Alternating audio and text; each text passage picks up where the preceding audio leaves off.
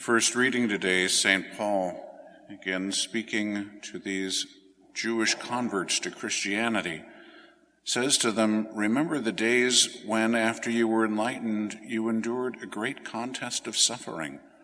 At times you were exp- publicly exposed to abuse and affliction.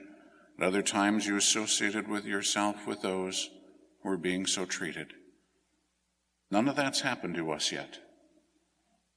People are despairing. People are frustrated. People are wondering what's going on. First of all, understand that on the natural level, this isn't over yet. There's an awful lot that's going on. Can't see it right now, but there's a lot happening. But on the spiritual level is where we have to focus.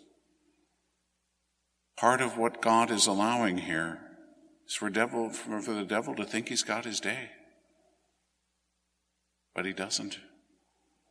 As Archbishop Fulton Sheen said, evil will have its hour, God will have his day.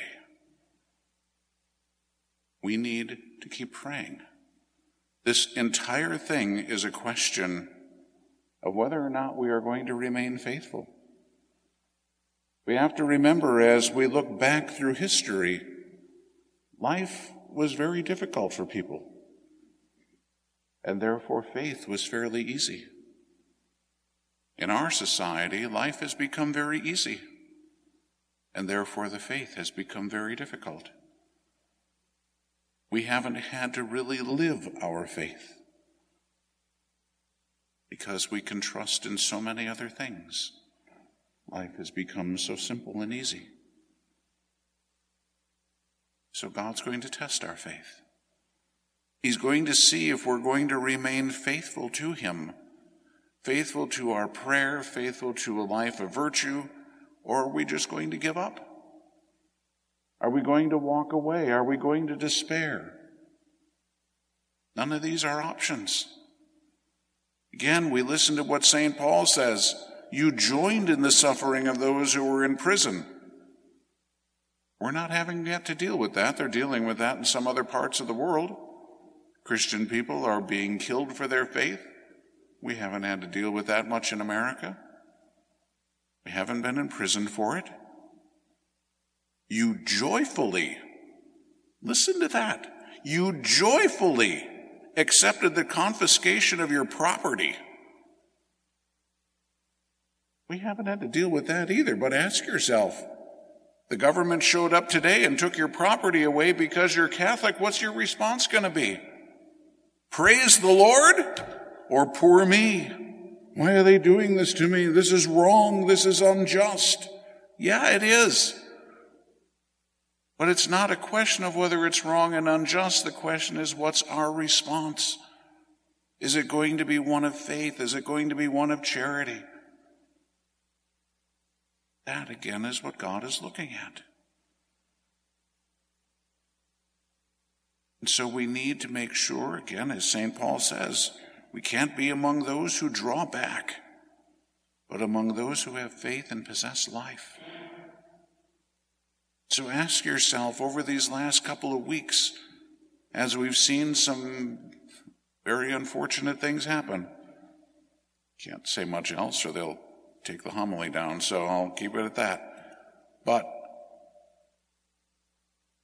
what's your response? Again, are we pulling back? Are we giving up? Or are we pushing forward?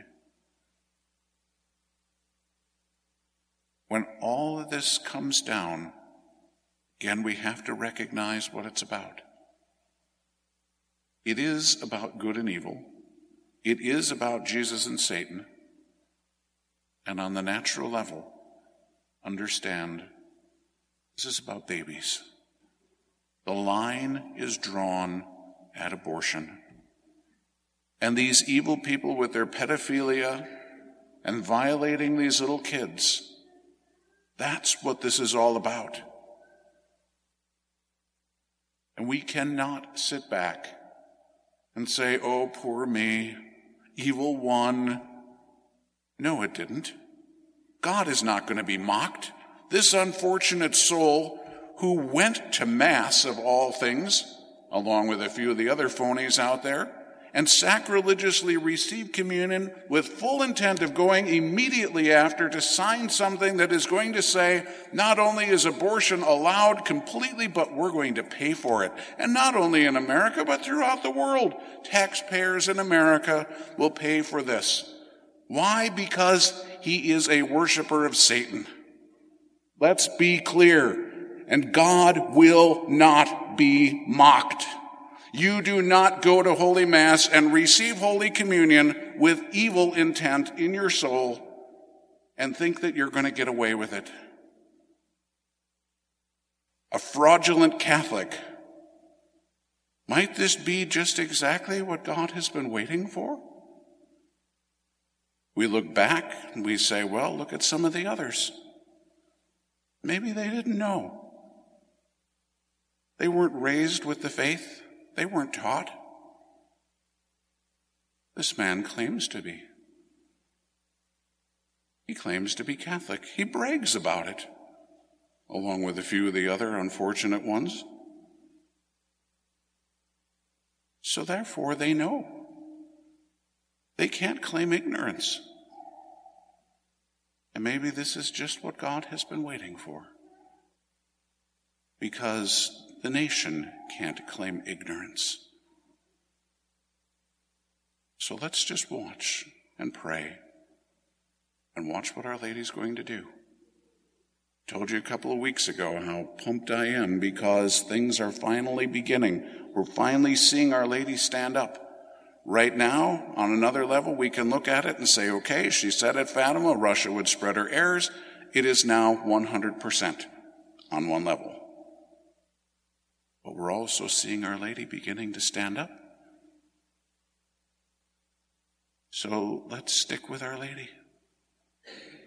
This is her time. This is her battle. These are her babies. She's a mom. So there's no despairing here. This whole thing is a fraud and a facade. And let's be clear about that. Because the devil is that desperate. Because he's getting his power from the sacrifice of children. But the Mother of God is going to use that exact same power of those babies to turn the entire tide the other way. So don't pull back but rather be among those who have faith and will possess life. That's what St. Paul is telling us today. So we need to look because, again, looking forward, there's going to be persecution. So you got to ask yourself, are you going to, what's your response going to be? We need to prepare ourselves. But we also need to be able to look at what our response is today. If we can't handle what's going on and we're pulling back and we're doing whatever, what, what are we going to do when we're going to be persecuted? We're not even being persecuted. Yes, it's horrible what's happening to the babies. But we're not even being persecuted right now. And we're panicking and we're despairing and we're frustrated and we're angry. What are we going to do when they show up at the door? What are they going to, what are we going to do when they try and close down the churches? What are we going to do when they say it's against the law? If we can't handle this, how are we going to handle that? Our response must be prayer. And understand if it happened the way that we wanted it to, which would have been really nice, God would have gotten no glory. We would have given it all on the human level. Now we're going to watch and see because God is going to act. Like I said, He will not be mocked. And that is exactly what these unfortunate souls who are claiming to be Catholic are doing. They are mocking Almighty God. They are mocking the Holy Eucharist. They are mocking human life. And that's not going to go. So let's pray and let's trust and let's stick with Our Lady. no pulling back. Just as we heard in the gospel, Jesus spoke in parables. Parables are hard sometimes to understand. God doesn't change, He's still speaking in parables. We're looking at this and scratching our head and saying, I don't get it. What's He doing? Why is this happening? Doesn't He care? Yeah, He does. The question isn't whether or not He cares, the question is about us. That's what He's looking at. And if we are willing to push forward, to hang on, to be faithful, to continue to pray, we are going to see wonderful things. And even if we don't, we're going to see wonderful things. But if we pull back, we're going to fall away. And all those wonderful things are going to be happening over there, and we're going to be on the wrong side. Get ourselves together, get down on our knees, and keep praying, keep trusting. Do not lose your confidence. That's again exactly what St. Paul says. Therefore, do not throw away your confidence. It will have recompense. But, he said, you need endurance to do the will of God and to receive what was promised. That is where we are at. We need endurance. We need perseverance. We need confidence. God is in charge. He has given this time to his mother. Let's trust. Let's continue to have confidence. Let's continue to pray and to endure and persevere. And that confidence will have a great recompense.